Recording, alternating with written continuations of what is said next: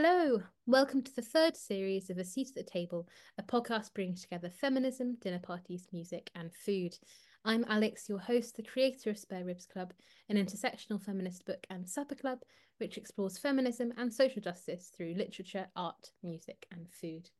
Each episode, I invite our guests to take us through their perfect feminist dinner party, three feminist icons as dinner guests, three courses, and three tunes being played on repeat.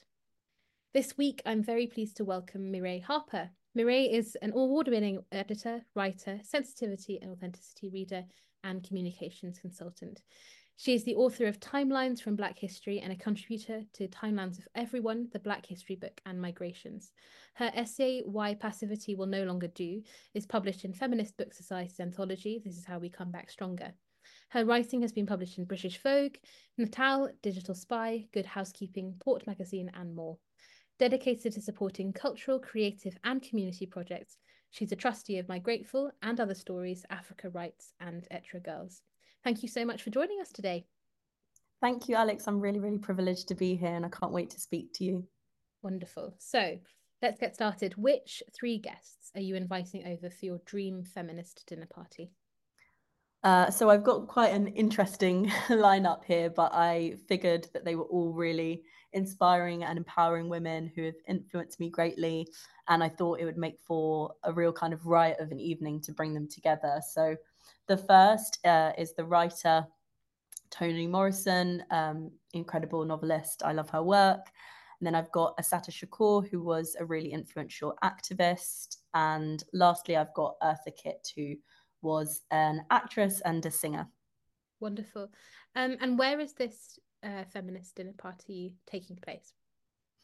I kind of imagine that it would be really nice for this to take place in a sort of cozy cottage. Whenever people ask me about my kind of favorite environment, it's always kind of really cozy, intimate spaces. So I imagine we've got the fireplace on, nice music playing in the background, um, and just a kind of nice little table for us all to gather at. Um, so somewhere, yeah, warm and cozy, like a cottage, I imagine.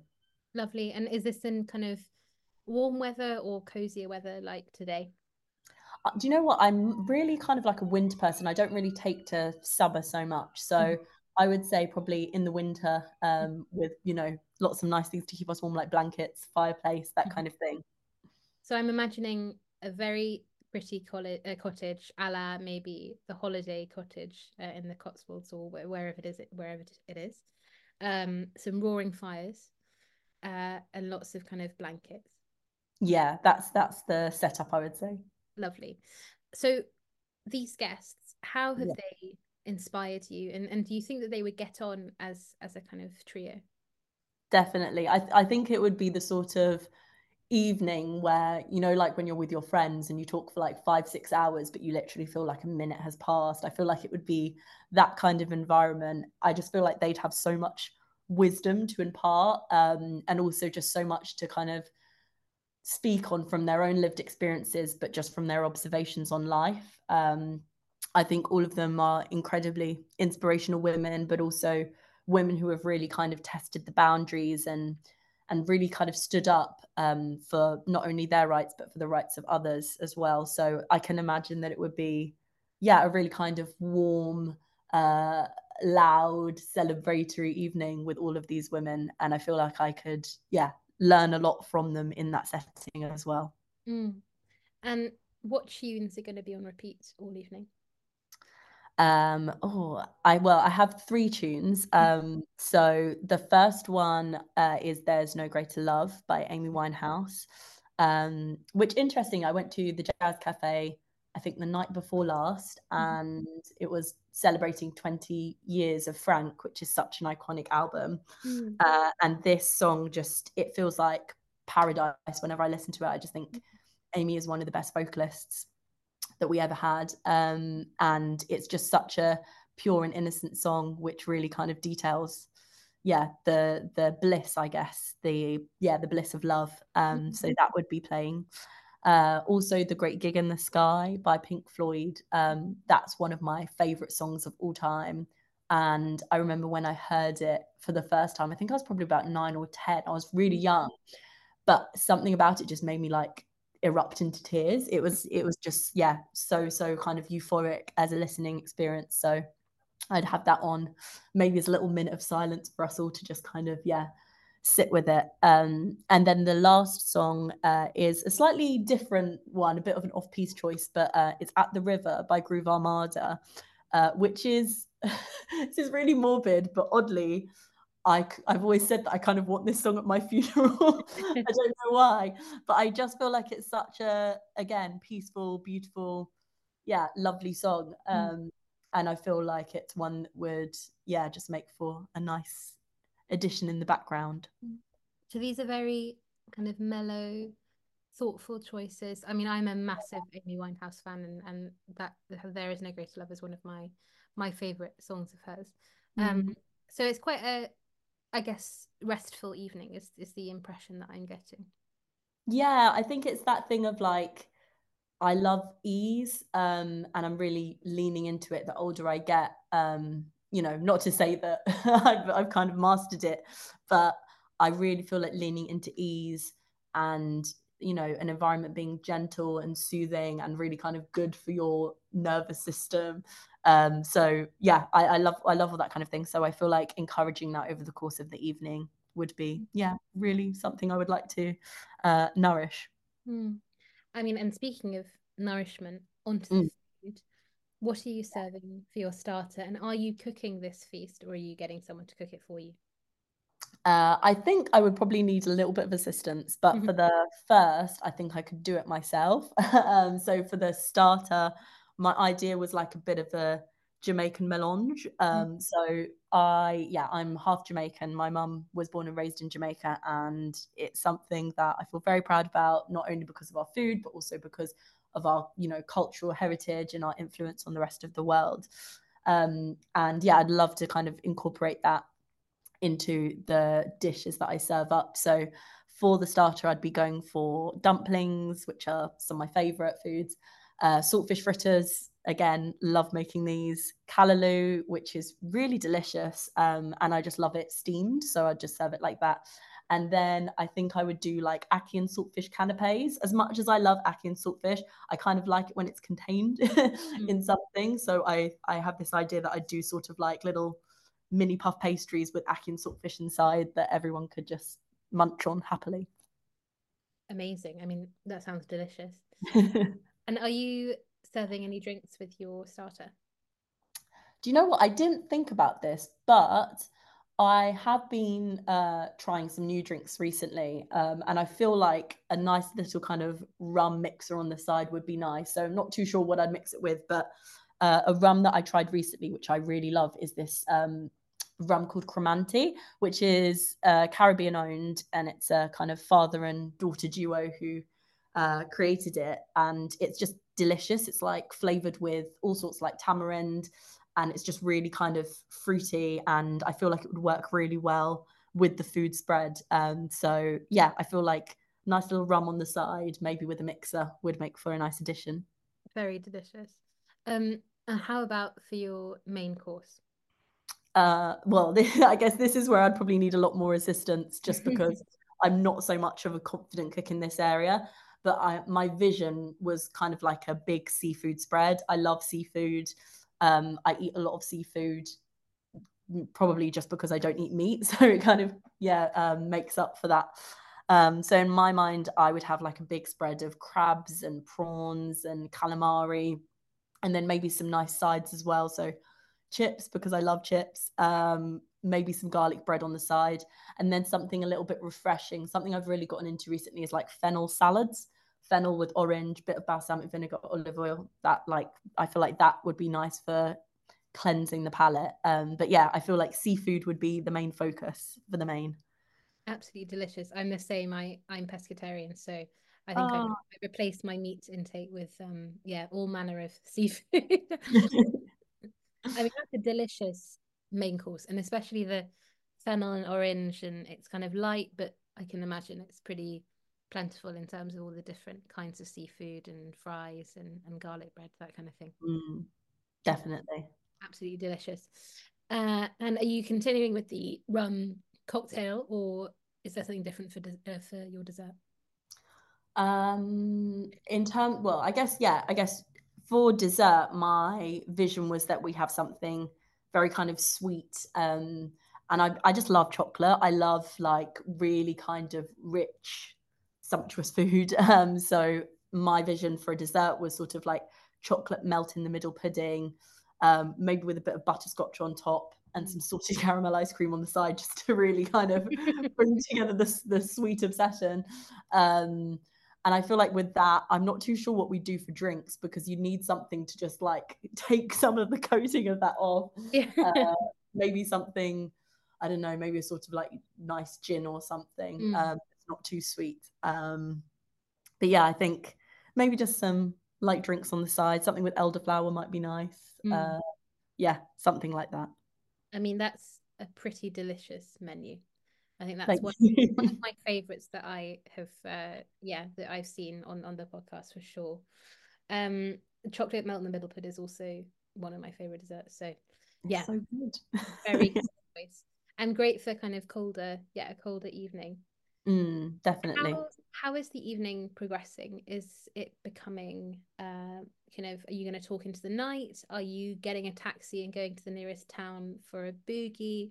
or are people kind of heading home soon after what's what's the kind of how's the evening progressing i feel like in my mind the evening would progress with you know kind of maybe light conversations on on life but then delving deeper into more kind of philosophy uh you know kind of outlooks on life perspectives that kind of thing i feel like it would be the sort of setting where we'd have finished the food hours ago but we just have drinks sort of on the go, maybe moving towards like Bailey's hot chocolate mm. territory.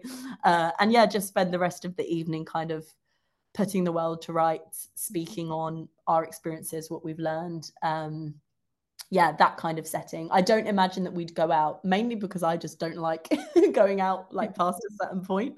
Yeah. I've become like I've I think I've always been a bit of a homebody, but my favorite evenings are like those with friends where you kind of just like bed yourself in and you just get cozier and cozier and warmer and warmer. Uh, and it feels almost like you're in a, a bit of a uh, like coma like state, but it's mm. it you, you, know you're in the kind of just comfort and warmth of home. Um, I think that's something that yeah I would just really enjoy. So I just imagine us talking, you know, well on into the evening, maybe having a little dance here and there, mm. um, but finding ourselves migrating back to the sofa for real kind of heartwarming um, and redeeming conversations. Mm. What do you think those conversations would be about in terms of, you know, the guests that you've chosen? What would you like to speak with them about?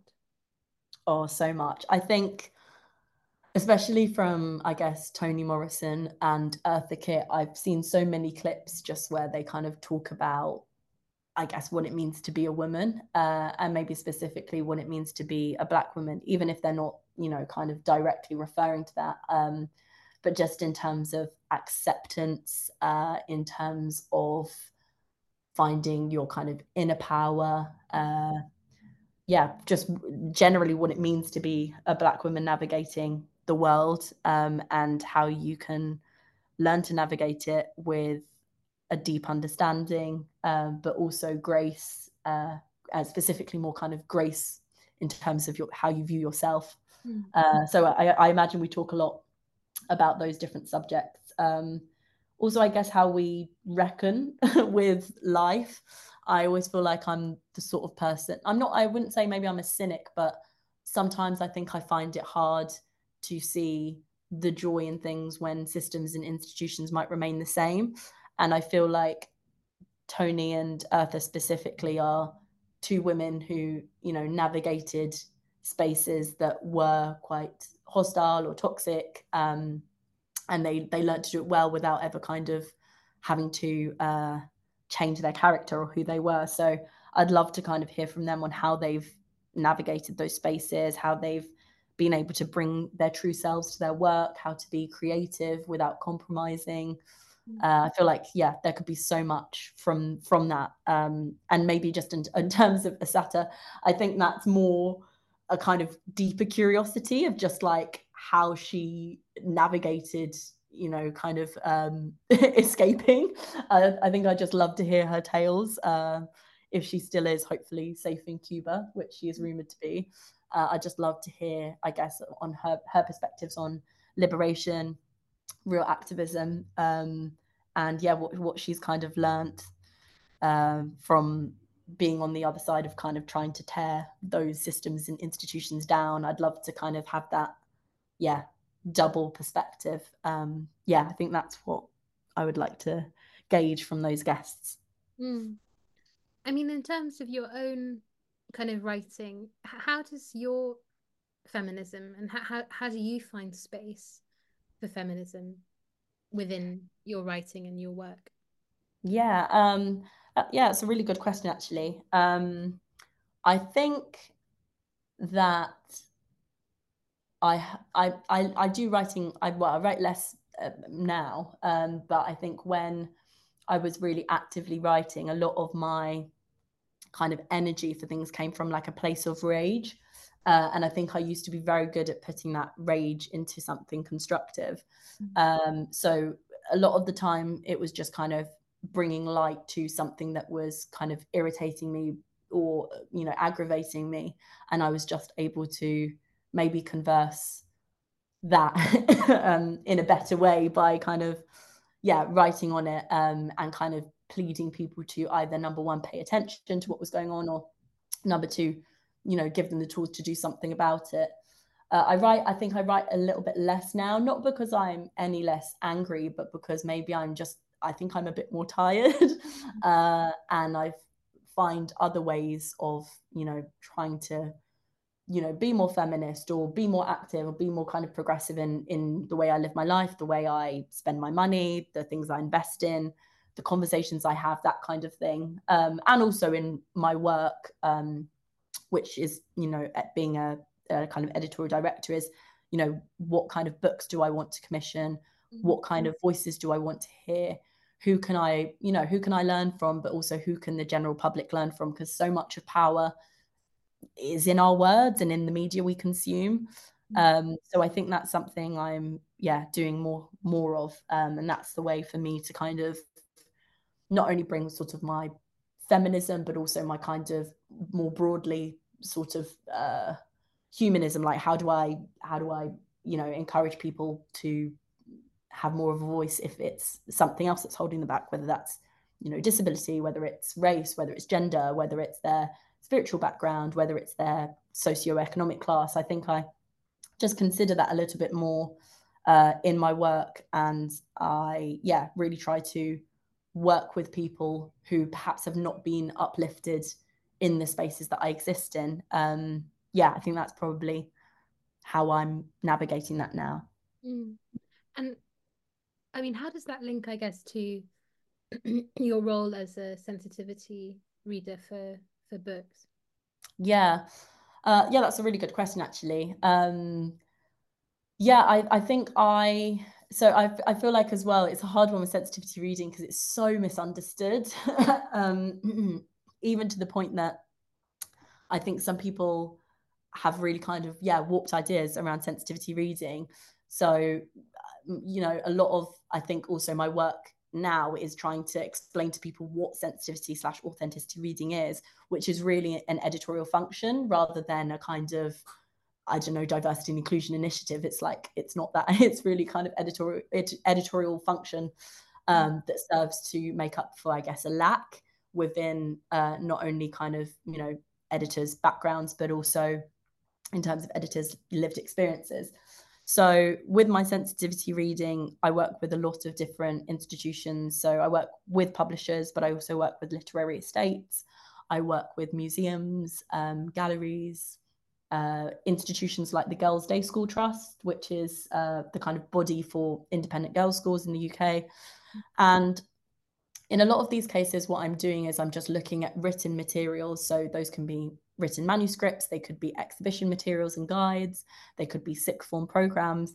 And I just try and identify using my lived experience um, where there perhaps is misrepresentation or where there are inaccuracies or where the where just where there are kind of gaps and how we fill them to make sure that number one the reading experience is more full but also number two that the work being put out is of better quality. Um, so i think yeah that's something that i try to pull myself into and it's something i actually kind of fell into initially. Uh, i was kind of tasked by dorling kindersley which is a children's publisher to help them create freelancer guidelines um, or editorial guidelines actually and from there i kind of just got got approached by lots of different uh, organizations and I was very clear on only wanting to provide sensitivity reading services for specific lived experiences because it's very easy for you to become like a kind of catch all for publishers or businesses. So, you know, in a lot of the cases, I might be perhaps reading a character who is mixed race, or I might be, you know, reading something which looks at Black British history or Black British culture. Um, or I might be looking at, like in the case of a sixth form program, who is included in terms of inspirational figures for young women. So there are lots of different, uh, I guess, aspects, but I try to make sure that I'm using my lived experience um, and my knowledge of certain areas to better um, those kind of outputs, um, just to kind of make people more aware, uh, to make people understand things better, and to just kind of create a bit of a better world. um, so yeah, I'd say that's I, I find that a real um, a really really enjoyable experience and something that it doesn't come easy to me because I have to still I'm still educating myself. I do a lot of kind of reading around language and around progression of language, what what's changing, um, what might be becoming outdated, what it, what is more acceptable, what is more progressive. I'm always educating myself in those spaces, but I find that a lot of the realizations are quite intuitive in the same way that they are when I'm, you know, editing nonfiction. But it's just that I have a perhaps deeper, more contextual understanding of of you know what might be speaking to me and and what might be telling me oh that's not quite right. How could that be better you know written? Or how could that be how could that character be better portrayed? It's like a lot of it is that kind of intuition combined with a lot of lived experience and understand deeper contextual understanding mm.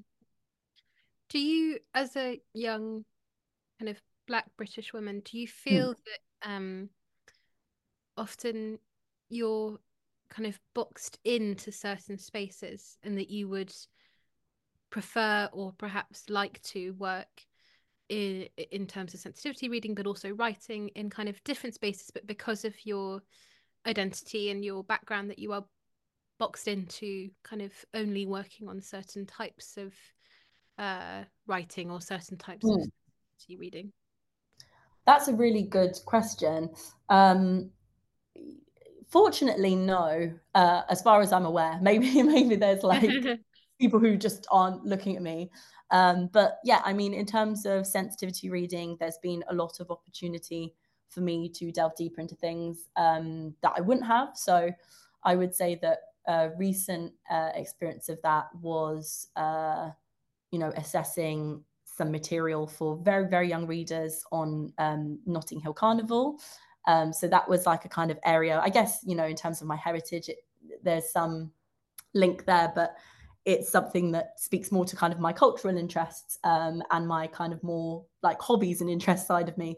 Um, so that's something I recently got to do a sensitivity read, which featured a young character with chronic illness. Mm. Uh, and that was something that I found really exciting um, because, yeah, I live with chronic illnesses and I have also a lot of health conditions. Uh, and it was really interesting to see how I could better the reading experience uh, to avoid any kind of tropes and to, you know, make sure that the character was presented as a well-rounded character and not just a, chronic illness person, which can, I think, can sometimes occur in literature. So, yeah, there's been examples like that. Um, I think, yeah, I wouldn't say I particularly have been held back per se, but I think something that I would potentially like to do more of is uh, like writing about uh, different, maybe not so much different experiences, but not so so much writing about current topics, and that's something I've kind of just taken a step back from. Also, because I just think there are so many wonderful journalists out there who are way better at kind of analyzing, you know, current political situations, etc. Um, so I'm fortunate in that respect, in that I haven't been pigeonholed. But I would like to potentially delve into more kind of personal experiences um, if I have the opportunity to. But yeah, I guess we'll see. But yeah, I've, I think I'm fortunate in that I haven't been so much pigeonholed as of late. Mm.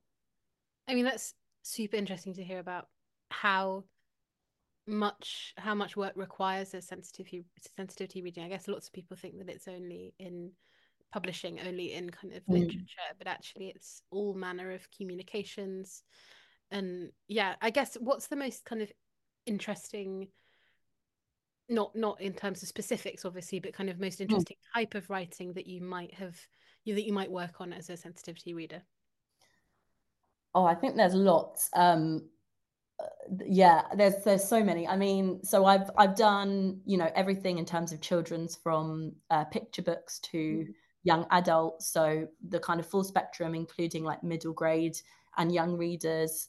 Um, so that's quite interesting in that you a lot of the time with those younger kind of books you're assessing the visuals as well as the writing so that's quite fun um, i think probably in terms of yeah, maybe the most interesting are things like classics. I've only worked on classics once, um, and that was with the Ian Fleming estate. Mm. And that was really interesting because there was so much uproar, mainly caused by the tabloid press because they must not have enough in their news cycle.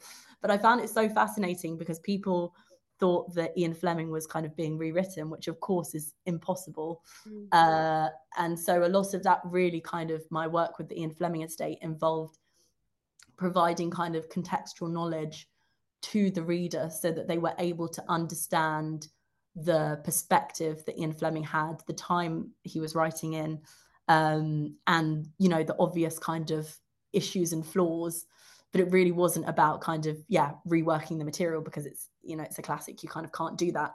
Um, but that was really interesting to work on um, and really fascinating because I actually learned a lot about Ian Fleming himself uh, mainly when it came to when it came to kind of uh, editorial collaboration because I think a lot of people uh, kind of had this vision of like well I guess Ian Fleming was a misogynist and a racist that's like if you read any any James Bond book it's like that's the foundations of every book but it's really fascinating to me because people thought that you know Ian Fleming would be rolling in his grave but when Ian Fleming was alive he had sensitivity readers that he worked with and he agreed multiple times to change works um, while he was alive mm-hmm. through recommendations given by sensitivity readers.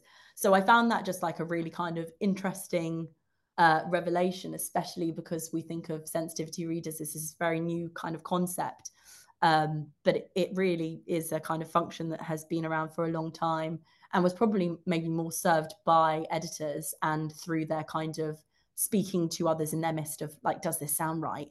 Feeding that back to the author. Whereas now it's just a paid function um, which is carried out by a separate figure. So yeah i think that's probably been one of the most interesting things to work on mm. um, it, yeah was classics but potentially also the sixth form program just because it was interesting to see what young women of today are being taught who they're seeing as inspirations and um, just how we communicate to young women nowadays, the different paths that they can take, the different inspirations that they might have in different fields, um, and just yeah, kind of broadening the perspectives of, of of what it means to be a young woman today, and and you know what those who those I guess young women can grow up to be. Mm. And I guess also that real difference between someone who might just be 10 years younger than you you know or whatever how how different their experiences of things like gender and race and uh, social media might be and, and how that affects the way they see the world as well yeah definitely i think i think it's so complex as well in this kind of new age because i think there's so many empowering tools um, and i think even with platforms like tiktok for instance I find it fascinating how I can see so many different lifestyles compared to mine. Um, so, for instance, I a lot of the time might watch, um, you know, kind of like what it's like for a single mother in her teens who lives in a trailer park in America, something I wouldn't have instant access to. I can observe that on TikTok. I can also observe perhaps like women my age who are full time caregivers to parents who have severe illnesses and i'm given instant access to those lived experiences but at the same time there are lots of lived experiences which are very unrealistic, which are becoming, I find, more and more kind of aspirational. So just the kind of hyper consumer hyper consumerism that I see on TikTok, which for me is a massive concern. Um, and how that's seen as like a achievable, not just an aspirational goal, but something that's achievable and should be, um, yeah, should be kind of encouraged, um, as well as things like, uh, you know, you know, I'm not saying that there isn't a reason to do this, but I'm, I'm seeing a lot of content from like young Mormon women uh, in the US. There's a model who is very kind of well known, and she kind of does these lovely posts uh, about cooking for her partner and her children. And I think she's expecting her third child at 22 or something like that, which might seem kind of harmless and sweet. But then if you look into kind of Mormon doctrine, it's really kind of dark uh, and slightly cultish. And it's just, I find it really fascinating because I think there must be so much for young women to almost dodge in a way or have a kind of, again, deeper, more contextual understanding of to not get kind of warped in. Um, uh, or drawn in rather by these kind of images and lifestyles that they're seeing but it's so bizarre because I just think everything looks very, uh, I guess, attainable or realistic for people on these apps like TikTok um, because they provide such a personal and intimate insight in a way that other social media platforms I don't think have yet mastered. So yeah, I imagine it's a it's a lot for young women nowadays. Um, and you know, with things like toxic masculinity ever on the rise, and what I would perceive to be very kind of radical violence, um, masculinity, uh, which I think is something that we still yet don't feel fully comfortable feel comfortable talking about, but to me is one of the most worrying forms of extremism in the UK. Mm-hmm. Um, I think it's a lot for young women nowadays to contend with, and I just hope that there is more done uh, to protect young women um, and to ensure that they will continue to have better futures than the women before them have had. Mm. I mean, this leads very nicely onto the, our last question that I always ask um, our guests, mm. which is uh, what are you doing on an everyday basis in a small way to become a better feminist, either for yourself or for those around you? Um, that's a good question.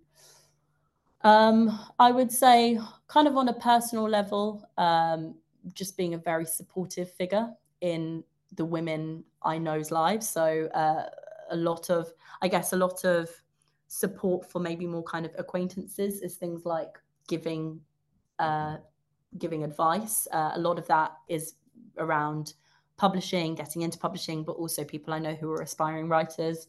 I do a lot of kind of like video sessions where I talk about, you know, how you navigate the industry because it's one that is uh, very classist, very elitist, and can seem like there is a kind of force field around.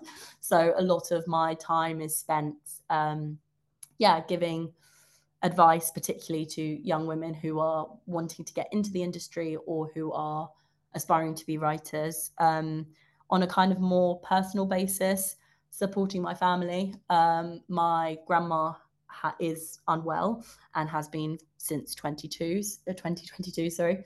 So for the past almost two years now, um, I have been supporting my family in caregiving, um, my grandma has dementia and Alzheimer's, and that has been re- it's been really weirdly like a very a very uh, challenging but also a very empowering experience mm. in terms of seeing somebody who for me is probably my biggest feminist icon um, she's yeah she's incredible she worked three jobs for 20 years to raise my mum and my aunt uh, and she came here from Jamaica. You know, it wasn't you know wasn't very easy, um, and seeing her kind of revert to a toddler state is a really weird one because in ways I feel like I see parts of her inner child come out. Um, so yeah, just navigating navigating that um, is an interesting experience, but one that I think has been very nourishing and is a way of me I feel giving back because she spent a lot of my childhood looking after me.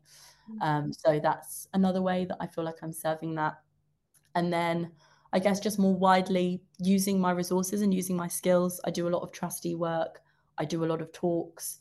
Um, that help you know feminist organizations or female run organizations or female focused organizations um, Être Girls is one of those, which is all about empowering young girls, mainly kind of, uh, you know, preteen, um, by just telling them all the opportunities that are open to them. And I think that's a really good way of reaching young women before they're feeling the pressure to make such big decisions. Um, so, yeah, that kind of thing. And then just making sure that I'm uplifting women in the books I publish. Um, I recently acquired an amazing book by an amazing young woman that I hope to have have the ability to say more about soon. Um, but it looks at um, bipolar, and mm. that's something that again I feel like comes with a lot of stigma for young women. So that book I hope will help to break down some of that stigma and also reinforce more understanding about complex mental health conditions that are often uh, kind of uh, demonized in the media or kind of misunderstood.